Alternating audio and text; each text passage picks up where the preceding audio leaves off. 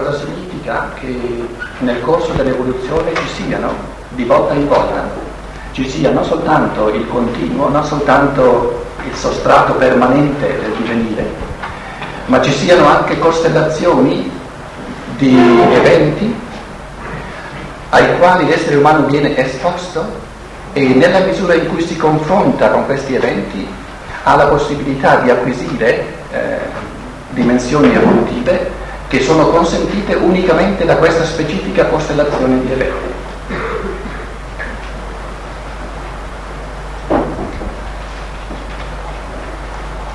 Perché se non ci fosse eh, la possibilità di omettere le possibilità evolutive non ci sarebbe la libertà e se dovessimo avere la possibilità di far ritornare sempre di nuovo la stessa possibilità evolutiva, avremmo un'evoluzione ciclica, non lineare. Dovremmo sempre di nuovo ripetere lo stesso. Quindi il concetto che non esiste mai una ripetizione del tutto uguale della, della costellazione degli eventi cosmici significa che ogni momento evolutivo è irripetibile. Non ritorna mai una seconda volta la stessa costellazione, cioè la, la stessa compagine dei fattori evolutivi, in modo che tutti i fattori evolutivi abbiano la stessa compaginazione. Perché questo tipo di ripetizione sarebbe l'inizio della monotonia nel cosmo. Quindi ogni momento cosmico è unico, presenta delle possibilità evolutive uniche che non ritorneranno più. Ecco la, il, il, diciamo, la serietà della libertà il carattere diciamo, eh, di responsabilità morale nei confronti della libertà, che la libertà è sempre, oscilla sempre in questo abisso del realizzare le possibilità evolutive offerte dal momento, dal kairos, oppure di perdere questa possibilità evolutiva e di perderla per sempre, perché la stessa costellazione, la stessa compaginazione, la stessa architettazione di, di elementi e di, di, dimensioni cosmiche allo stessissimo modo non può più ritornare. Questa affermazione che vale per ogni momento del divenire, vale in modo particolare per quei momenti storici dove, nei quali questa, questo carattere della irripetibilità viene, se volete, aggravato, viene reso ancora più moralmente denso dal fatto che eh, succedono degli eventi che sono da un lato unici e dall'altro di grande importanza. Uno di questi eventi, uno degli eventi eh, riferiti al XX secolo, in questo caso non, non, soltanto alla fine del XX secolo, ma a tutto il XX secolo, soprattutto a cominciare dagli anni 30, dagli anni 40, è, è questa affermazione fondamentale di Steiner, anche questa mattina, piccola parentesi metodica, anche questa mattina si tratterà di enucleare cose in fondo eh, espresse da Steiner, quindi presupponiamo una certa disponibilità qui nella, nelle persone che sono qui nella sala a, a, dare peso, a prendere sul serio affermazioni di Steiner e quindi un, un certo, una certa apertura ad accogliere e a sentirle, in modo che non debba sempre ripetere sempre di nuovo qui si tratta di qualcosa che dice Steiner. Basta dirlo una volta eh, per tutte. Una affermazione fondamentale è che a partire dal XX secolo e non prima del XX secolo ci sono da un punto di vista di consapevolezza umana, da, da, un punto di vista di evoluzione della coscienza umana, da un punto di vista di fattori esterni stimolanti questa evoluzione, ci sono per la prima volta nell'evoluzione umana le condizioni necessarie perché l'essere umano incontri spiritualmente realmente, cioè in modo reale a livello spirituale, l'essere del Cristo, in un modo reale a livello spirituale, a livello sovrasensibile. E questo è il mistero della venuta del Cristo, del ritorno del Cristo, di cui le scritture cristiane hanno sempre parlato. O della, della seconda venuta del Cristo. La prima venuta è quella eh, nel mondo fisico, dell'incarnazione del Cristo, descritta eh, nei testi esoterici del cristianesimo, nel Nuovo Testamento, e quindi da sempre eh, coltivata nell'animo soprattutto dell'uomo eh, occidentale, dell'uomo europeo. Ciò che è nuovo a partire da questo XX secolo è la possibilità della coscienza umana, la possibilità evolutiva dell'essere umano di percepire a livello immaginativo in figura eterica, quindi dapprima in immagine eterica che non è ancora condensata, che non ha ancora la densità dell'astrale e ancora, ancor meno la, la, la centralità, proprio la, la realtà assoluta del Dio, ma perlomeno questa realtà, eh, diciamo, assolutamente reale dell'eterico da prima, da prima dove eh, la, visione immaginativa è paragonabile alla percezione sensibile. Così come noi percepiamo sensibilmente, così il, livello immaginativo è la percezione nei gradini di eh, conoscenza spirituale, di conoscenza sovrasensibile. Dopo la percezione noi ci mettiamo il concetto in base a una specie di argomentazione interiore, diciamo questo che io vedo è un fiore, ma questo è una, è una specie di, diciamo, di dialogo interiore tra la percezione e quello che io dico sulla percezione. Quindi il trovare il concetto a livello delle, della, della, conoscenza sovrasensibile è la, la, il gradino ispirativo. E così come nella conoscenza ordinaria la sintesi tra percezione e concetto porta alla conoscenza, che io facendo la sintesi tra ciò che percepisco e ciò che dico intellettivamente su ciò che percepisco ho la conoscenza della cosa, così nella, nella conoscenza spirituale c'è la percezione nello spirituale che si chiama immaginazione, c'è la, la concettualizzazione nel mondo spirituale che si chiama ispirazione e tutte e due insieme hanno, ci danno la conoscenza spirituale vera e propria il penetrare nell'intimo degli esseri che, chiama che, che Steiner chiama l'intuizione, il carattere, eh, il livello intuitivo del conoscere del mondo spirituale. L'affermazione fondamentale è che noi siamo abituati a conoscere soltanto il mondo sensibile e che l'uomo d'oggi in questa fase del materialismo, che pure è necessaria nell'evoluzione, non, eh, non sa ancora quasi nulla di come avviene la conoscenza diretta, non meno scientifica, altrettanto scientifica, dei mondi spirituali, dei mondi sovrasensibili. Questa venuta del Cristo, questo ritorno del Cristo, questo incontro col Cristo risorto, questa parusia, per usare la parola greca, è dapprima, non è eh, un incontro col Cristo a livello ispirativo, non ancora a livello intuitivo, ma dapprima a livello immaginativo. Sorge al, di fronte alla percezione spirituale una figura eterica. E posto di fronte a questa figura eterica, chiamatela visione se volete, ma sarà una visione di tutt'altro tipo perché eh, se questo essere umano che viene confrontato con questa figura spirituale avrà alle spalle la preparazione di una scienza dello spirito, saprà che cos'è questa figura. Se invece non ha una preparazione della scienza dello spirito, sarà una visione di cui lui non sa di che si tratti. Questa è la grande differenza. Perché l'importante non è di vedere qualcosa, ma è di sapere che cos'è. E se una persona vede qualcosa senza sapere che cos'è, sarebbe meglio se non vedesse perché ci sarebbe la tentazione di ritenersi più avanti di altri perché sono delle visioni, ma queste visioni che non vengono penetrate col pensiero sono ataviche.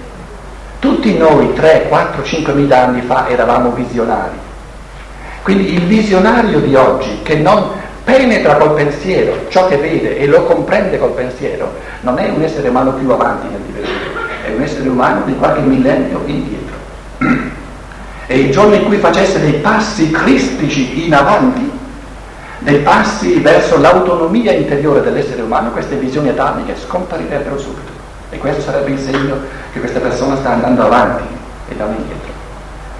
Sapete quanto è, è, è, grande la tentazione di farsi belli, di credersi migliori di altre persone perché si hanno delle visioni, perché si hanno delle... Eh, ci sono tanti visionari. Questo riguarda anche eh, le sensazionali profezie di, di, tutti coloro che sanno esattamente che cosa succederà nel 98. Steiner ci dice calmi, calmi, adagio, piano, piano, piano, piano, piano vedere in senso visionario è facile, ma sarebbe meglio non vedere se non si ha la capacità pensante di penetrare, di comprendere ciò che si vede.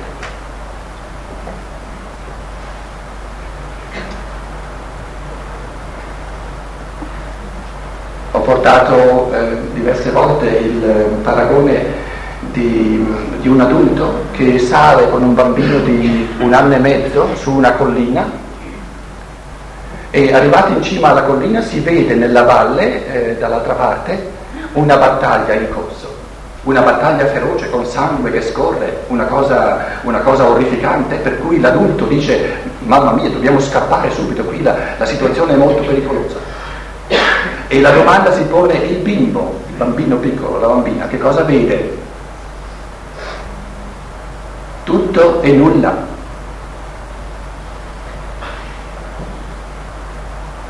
Vede i colori, anche il colore del sangue, i colori delle bandiere, i colori dei movimenti, vede tutto, ma non vede la battaglia, non vede la morte, non vede il pericolo, non vede, perché quelli bisogna vederli con l'occhio del pensiero. Questo bambino ha la potenzialità pensante, ma questa potenzialità non si è ancora attualizzata, quindi il bambino vede tutto e non vede nulla, non sa che cosa sta succedendo. Ecco la differenza tra vedere e comprendere ciò che si vede, sono due cose del tutto diverse. Il bambino vede tutto, ma non capisce nulla, non sa cosa sta succedendo. Ma questo non vuol dire che non vede, vede veramente, se gli occhi sono sani, vede tutto. E se gli si chiede cosa c'è laggiù nella valle,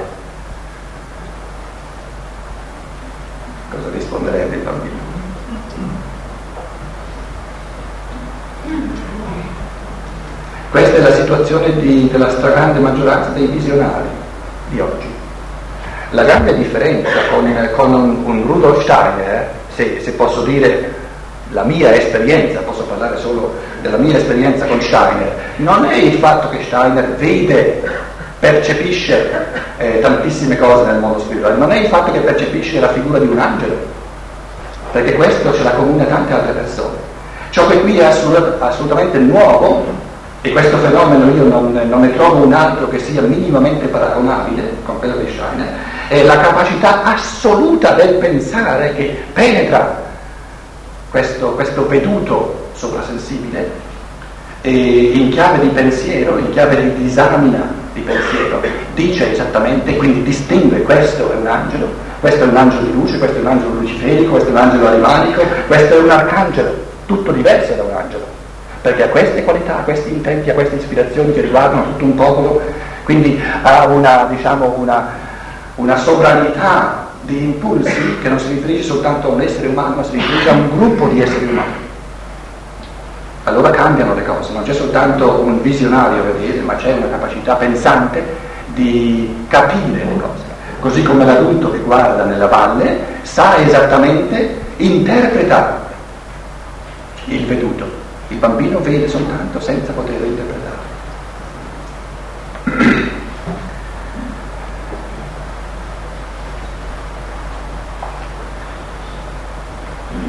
La scienza dello spirito di Steiner ci dice che abbiamo a che fare nell'evoluzione post-atlantica con tre grandi incarnazioni in fondo. Eh, tre grandi incarnazioni di tre entità spirituali le quali tutte e tre si incarnano a livello fisico una volta sola. Forse eh, diremo qualcosa di più questo pomeriggio parlando dell'incarnazione di Arimane. Comunque nel, nei, nei millenni prima di Cristo in Cina c'è stata una volta sola l'incarnazione di Lucifero, che ha inaugurato tutta la corrente sapienziale. Lucifero, un ispiratore di sapienza, per la sapienza luciferica, e così doveva essere allora, non ancora gestita in proprio dall'essere umano. Duemila anni fa, l'incarnazione unica a livello fisico del Cristo e nel nostro tempo l'incarnazione unica a livello fisico di Arima. Perché queste tre entità spirituali? Perché sono la triade che riassume tutti gli impulsi del divenire umano nella libertà, l'abbiamo detto in questi giorni, nel senso che Lucifero alberga in sé tutta l'unilateralità della spiritualizzazione dell'essere umano, con la tentazione di disdegnare la materia, Arimane alberga in sé tutti i fattori evolutivi, tutti gli impulsi di unilateralità da parte della materia. Il suo intento globale è quello di materializzare l'essere umano, di ridurlo a meccanismi di natura, a determinismo di natura. E tra queste due grandi polarità del divenire della libertà, abbiamo detto che la libertà sorge unicamente se sorgono delle polarità con la possibilità di muoversi liberamente. Dentro queste polarità abbiamo il terzo impulso, che è quello del Cristo, che è l'impulso mediante. In altre parole, cristico è tutto ciò che media fra estremi.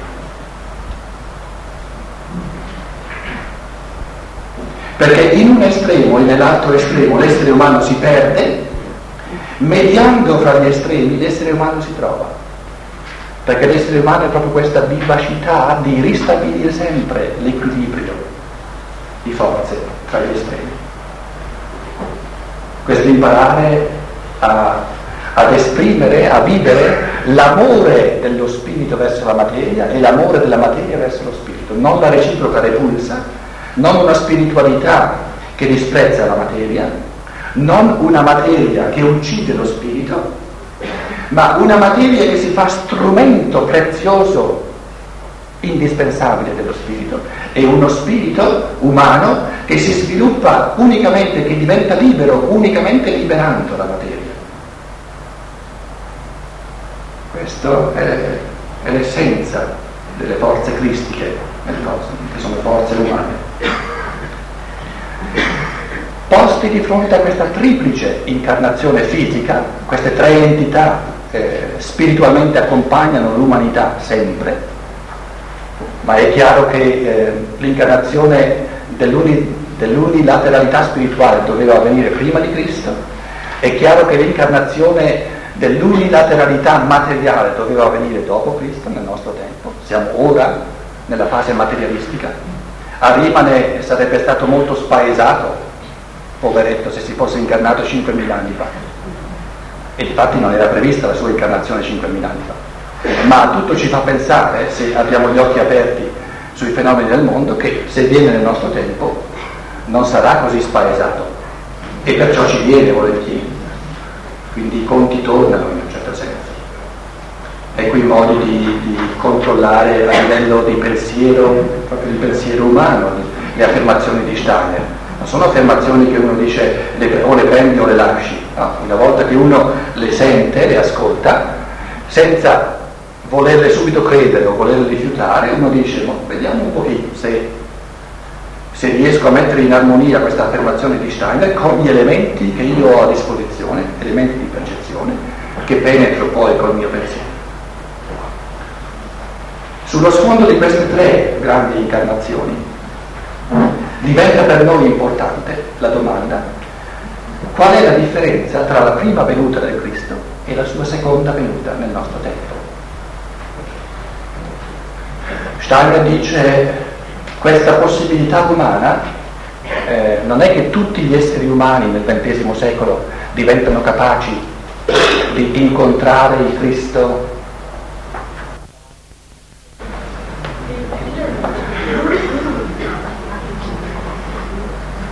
non è che tutti gli esseri umani hanno la possibilità subito di incontrare eh, in questa chiave di oggettività spirituale l'essere del Cristo risorto, Dapprima sono alcuni esseri umani, ma questo dovrebbe essere plausibile eh, di primo acchito a pensare umano, perché eh, abbiamo detto in questi giorni che una evoluzione in chiave di libertà è possibile soltanto se eh, gli esseri umani vengono squadernati in un prima e in un dopo, perché se tutti, se tutti camminassero eh, con lo stesso ritmo di, di, di, crescita non ci sarebbe libertà, quindi è chiaro che ci devono essere degli esseri umani che vanno più avanti, degli altri che vengono dopo,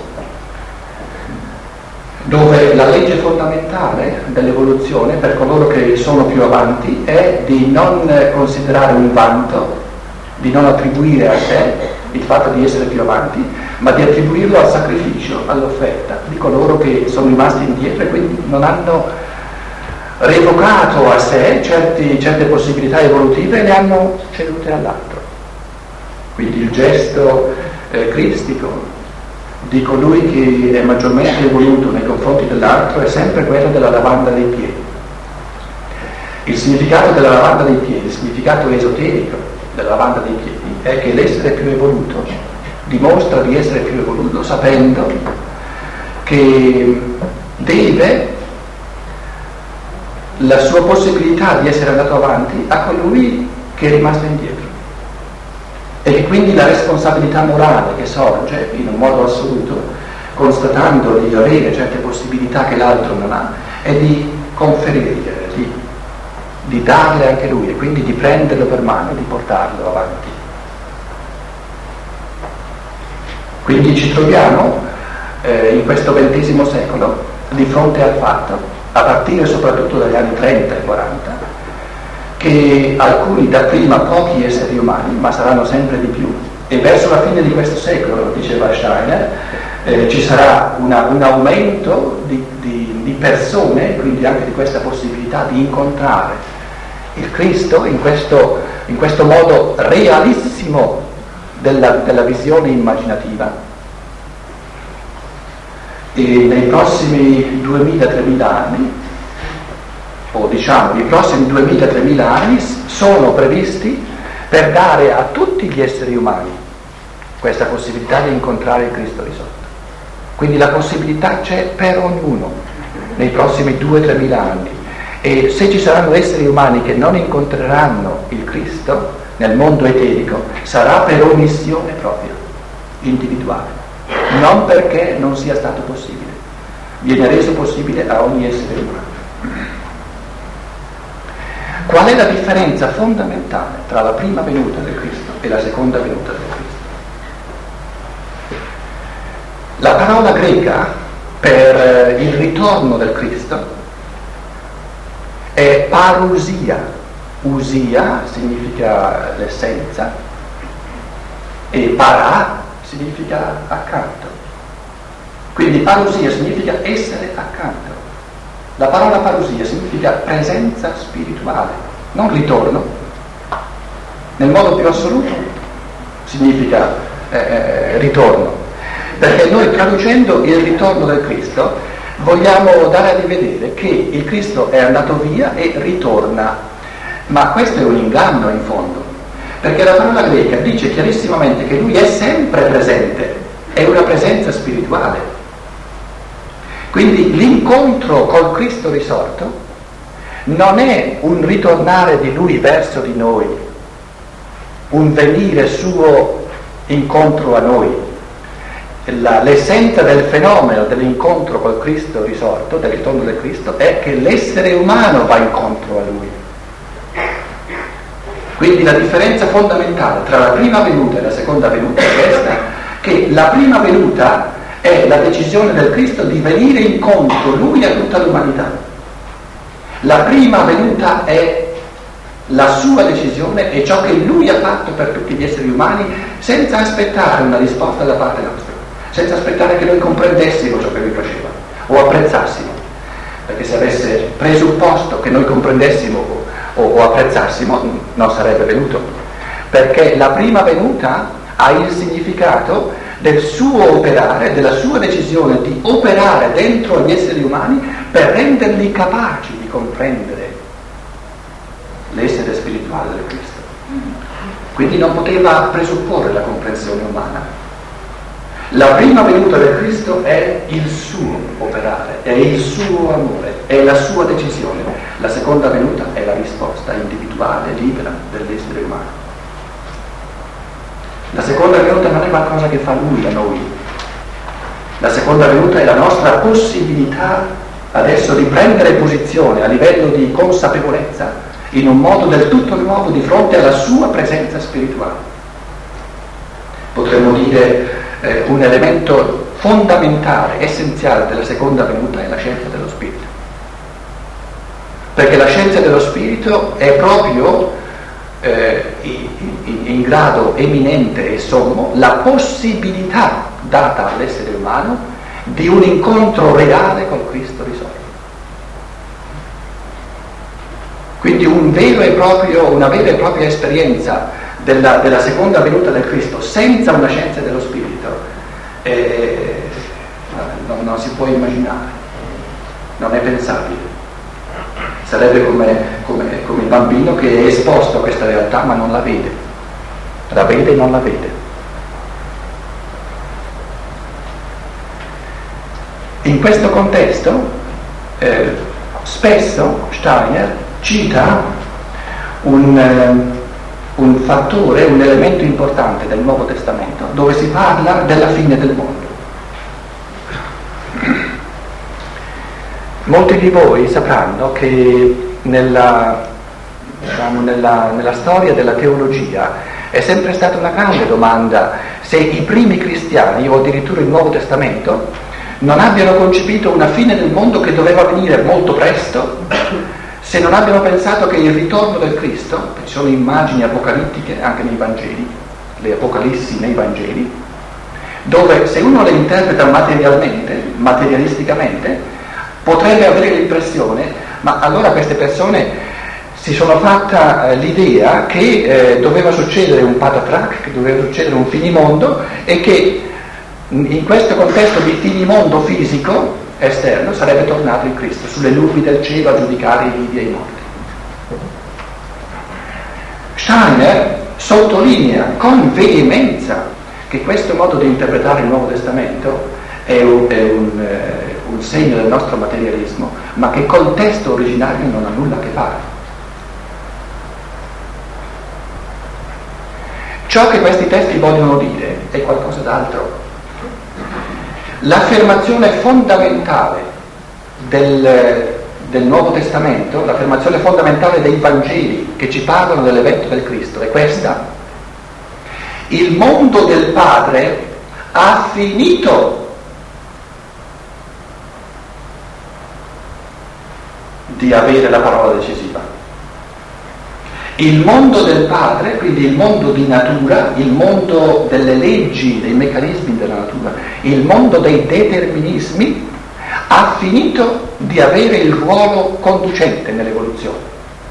D'ora in poi, col sopravvenire dell'essere dell'amore e della libertà, col sopravvenire nella terra dell'essere dell'io, pensate eh, al verso di Dante nella Divina Commedia dove eh, nel trapasso tra la fine del purgatorio e l'inizio del paradiso terrestre, dove c'è questo, questo eh, relay, dove Virgilio ora termina e eh, Dante sarà ora in compagnia di Beatrice, dove è chiarissimo che la conduzione dal di fuori termina e ora comincia la conduzione dal di dentro, Virgilio le ultime parole che dice, te sopra te, corono e mitrio, te sopra te, corono e mitrio.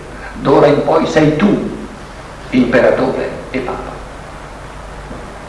D'ora in poi l'evoluzione è nelle tue mani, sei un essere autonomo. E Beatrice la si può comprendere unicamente come conduzione da di dentro, cioè come eh, non è più un'istanza esterna, altrimenti non, non si capisce cosa Dante vuole dire. In altre parole, il mondo del padre era il mondo che decideva, il mondo causante. Anche nell'essere umano prima del Cristo, nell'essere umano prima del Cristo c'era natura, non c'era ancora la libertà. Questo mondo del padre, in quanto avente il ruolo conducente nell'evoluzione, è finito. Questa fine del mondo è da sempre avvenuta dove l'essere umano fa l'esperienza del Cristo. E un essere umano che non ancora fa l'esperienza del Cristo vive nell'Antico Testamento, vive prima della fine del mondo, purtroppo. In altre parole, il mondo in lui non è ancora finito, non è ancora decaduto a stato di condizione e ancora la causa. Ecco la fine del mondo, il concetto vero di fine del mondo è che il mondo del determinismo di natura, il mondo del padre, termina nel modo più assoluto di essere la causa di ciò che avviene dentro l'essere umano e comincia a essere la condizione necessaria. Tutto il mondo del padre, tutto il mondo dei meccanismi di natura, là dove c'è l'esperienza del Cristo, diventa condizione necessaria per ciò che avviene nella libertà. Ma l'essenza vera dell'essere umano non è nel meccanismo del mondo di natura, ma in ciò che viene aggiunto in chiave di libertà. Ecco la vera fine del mondo. Da sempre è avvenuta e avviene dove c'è l'esperienza della libertà, dove c'è l'esperienza della cristificazione reale dell'essere umano. In altre parole un essere umano che non vive dentro di sé la fine del mondo perché non la opera in questo essere umano il mondo continua a operare. E lui non c'è ancora. E Steiner si pone la domanda, ma guarda un po', fino al IV secolo d.C. abbiamo avuto un'umanità, un cristianesimo, naturalmente non tutti i cristiani. Tanti cristiani avevano, se vogliamo, un sentimento, un avvertimento vago di questa realtà, ma c'erano iniziati veri e propri cristiani nei primi secoli che hanno forgiato questi concetti della fine del mondo e che sapevano esattamente cosa volevano dire. Dopo duemila anni cominciamo ora, appena appena, e anche in campo antroposofico Steiner si chiede quante persone capiscono veramente queste cose. E ci rendiamo conto di quanto è stato oscurato in chiave di materialismo. Quindi la fine del mondo è il sopravvento della libertà, è il momento in cui il padre manda veramente il figlio e concede al figlio di mandare lo Spirito Santo. E tutte le immagini che sono state interpretate in chiave materialistica sono immagini eh, di realtà spirituali, per esempio le nubi del cielo, il Cristo che viene sulle nubi del cielo non sono le nubi materiali, dove c'è scritto nel testo che sono le nubi materiali. Le nubi del cielo sono sempre state un'immagine, è, un linguaggio esoterico, le nubi del cielo stanno sempre a dire il mondo eterico, intendono dire il mondo eterico. Così come noi oggi diciamo il mondo eterico, è anche una terminologia, non è una, una terminologia comune a tutti è una terminologia specifica della scienza dello spirito di Stein, però dove, dove, sorge una scienza di qualsiasi cosa ci vuole una terminologia molto più specifica, altrimenti si avrebbe bisogno di descrizioni infinite che non, che non terminano mai. Così come nella scienza dello spirito chiamiamo il livello immaginativo il mondo eterico, così il Nuovo Testamento chiama questo stessissimo mondo le nubi del cielo.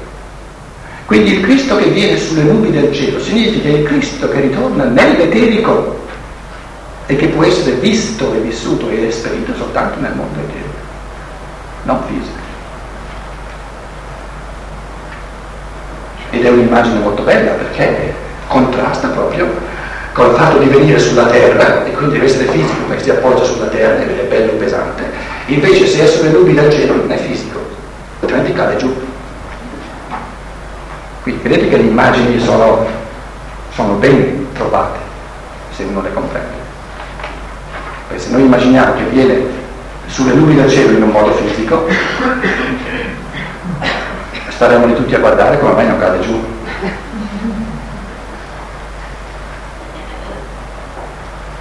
Ci rendiamo conto che siamo proprio agli inizi del, della lettura anche del Nuovo Testamento.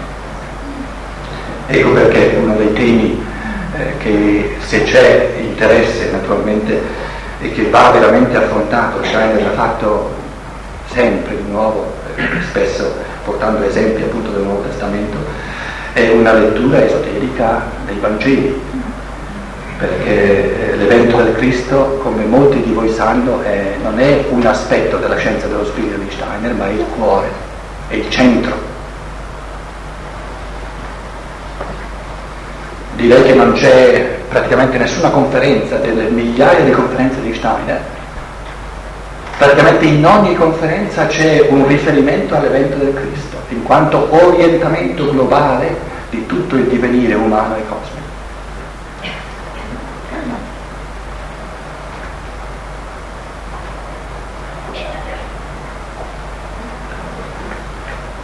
In questo contesto della seconda venuta del Cristo, che è di fatti un nuovo gradino dell'evoluzione dell'essere umano, una capacità umana, una risposta a quello che il Cristo ha compiuto, siamo in grado di considerare il cristianesimo tradizionale, il cosiddetto cristianesimo tradizionale, in tutt'altra chiave.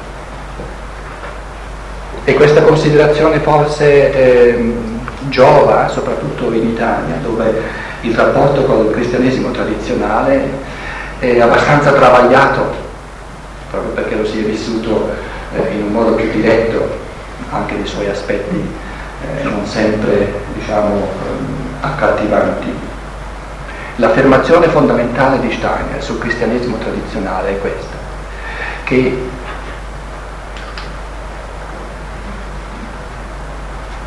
Il vero cristianesimo non è mai stato ciò che gli esseri umani hanno pensato. Il vero cristianesimo non è mai stato la teologia, non sono mai stati i dogmi. Il vero cristianesimo, l'essenza del cristianesimo è Cristo. Lui è l'essenza del cristianesimo. Quindi l'essenza, la realtà più importante più sostanziale di questi duemila anni è ciò che lui ha compiuto, non ciò che gli esseri umani, le idee che gli esseri umani si sono fatti su ciò che lui compiva o non compiva doveva compiere, eccetera. Quindi eh, ci sono due strati del cosiddetto cristianesimo tradizionale, l'operare del Cristo e l'interpretazione in chiave di pensiero umano di questo operare. E Steiner dice la differenza tra l'uno e l'altro è che l'operare del Cristo è impeccabile, perché è l'essere dell'amore, quindi lui fa le cose giuste, ma l'interpretazione degli esseri umani normalmente è stata sbagliata.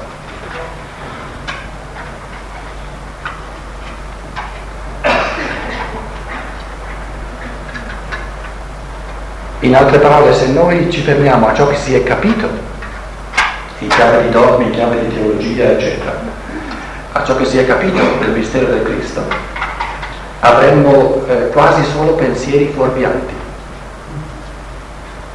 Ma questo è normale, perché il Cristo stesso sapeva che per far sorgere le forze conoscitive giuste in modo da poterlo conoscere in un modo oggettivo, queste forze bisognava crearle dentro l'essere umano. Quindi lui sapeva di dover lavorare per dei secoli e per dei millenni per dare all'essere umano le forze conoscitive che lo rendessero in grado di comprendere oggettivamente il suo mistero.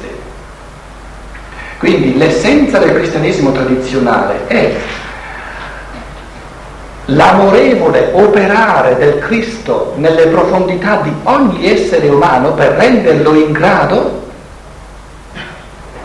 di prendere posizione pensante, libera e oggettiva nei confronti dell'essere dell'amore.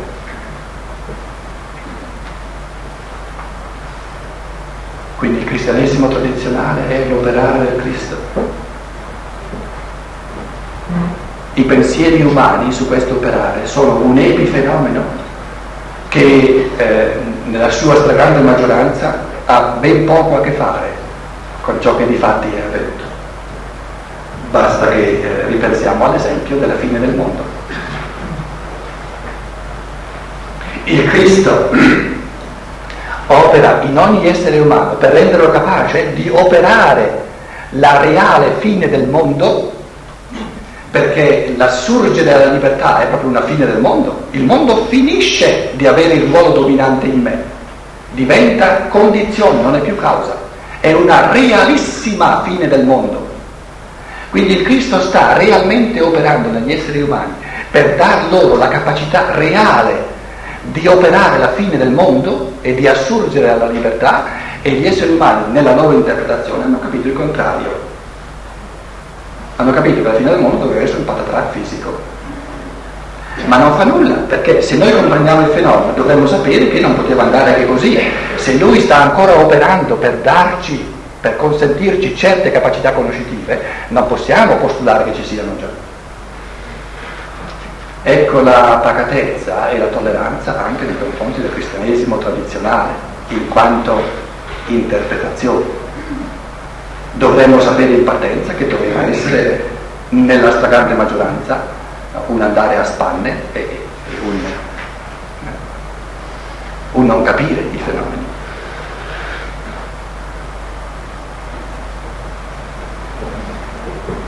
Tanto è vero che lo stesso, lo stesso Cristo, lo stesso Cristo, il suo stesso operare, l'operare della sua grazia, è stato compreso molto di più in chiave di Antico Testamento che di qualcosa di nuovo la grazia del Cristo è stata compresa molto di più come sostituto della libertà, anziché come stimolo alla libertà. Tutti esempi che ci fanno vedere che non, non dovremmo presupporre nell'umanità una capacità di comprendere quando invece il Cristo sta lavorando per conferirci queste capacità. Ora viene il tempo nell'umanità, eh, siamo a questa soglia dove il Cristo ha lavorato così bene che noi ci rendiamo conto adesso non andiamo più avanti, l'umanità eh, non riesce più ad andare avanti senza che si manifesti proprio a livello concreto questa capacità, questa risposta conoscitiva, pensante, cosciente, umana nei confronti dell'operario del Cristo.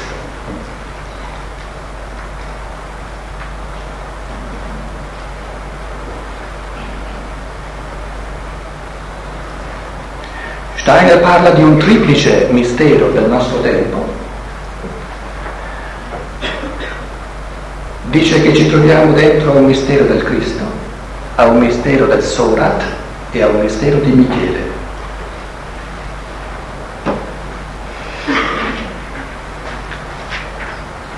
Il mistero del Cristo si incentra sulla seconda venuta, sul ritorno ritorno, tra virgolette, del Cristo risorto, sull'incontro eh, col Cristo nel mondo eterno. In altre parole, il, il mistero del Cristo del nostro tempo rappresenta tutto l'insieme del buono, del positivo, che ci è offerto come possibilità evolutiva. Il mistero di Sorat, rappresenta il polo opposto, tutto ciò che è negativo, tutto ciò che è negante l'essere umano, tutto ciò che è omissione di libertà, tutto ciò che è decadere, ricadere dentro ai meccanismi di natura. Sorat è il, il nome eh, apocalittico dell'essere del male. La radice ebraica sur significa scartare. Quindi, scartare, Quindi Sorat è un, un nome femminile che significa tutto ciò che viene scartato nell'evoluzione, che viene gettato nell'abisso. Ecco il mistero del male. Ci sono tante interpretazioni poi attorno a questo nome, Sorat, Arimane, è un aspetto. Questo immenso mistero del Sorat. Sorat è ancora più vasto che non, che non Arimane stesso. Si potrebbe dire Sorat è il demone del Sole. Cristo è il genio positivo del Sole e Sorat è il demone del Sole, quindi di tutto il sistema solare in cui noi siamo. Perché per ogni, per ogni entità positiva di un pianeta c'è un'entità negativa corrispondente, altrimenti non c'è una vera e propria misura di forze. Di fronte a queste due realtà, del bene e del male, di Cristo e del Sorat, c'è un terzo mistero del nostro tempo che Steiner chiama il mistero di Michele. Michele è il reggitore dell'intelligenza umana. Quindi il mistero di Michele è il mistero della libertà umana in grado di prendere posizione e di scegliere tra Cristo e Sorat. E le cose più importanti sul mistero di Michele sono quelle che abbiamo detto ieri. Il mistero di Michele è il mistero della gestione platonica e aristotelica dell'intelligenza umana, del pensare umano.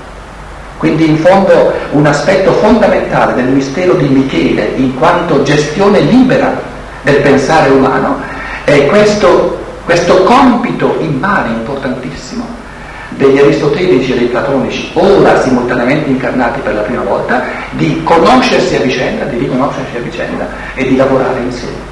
Questo è il mistero di Michele, la gestione dell'intelligenza del pensare umano. Per essere capaci di prendere posizione di fronte al mistero del Cristo e al mistero persona in un modo positivo, in un modo che sia consono all'evoluzione positiva dell'essere umano.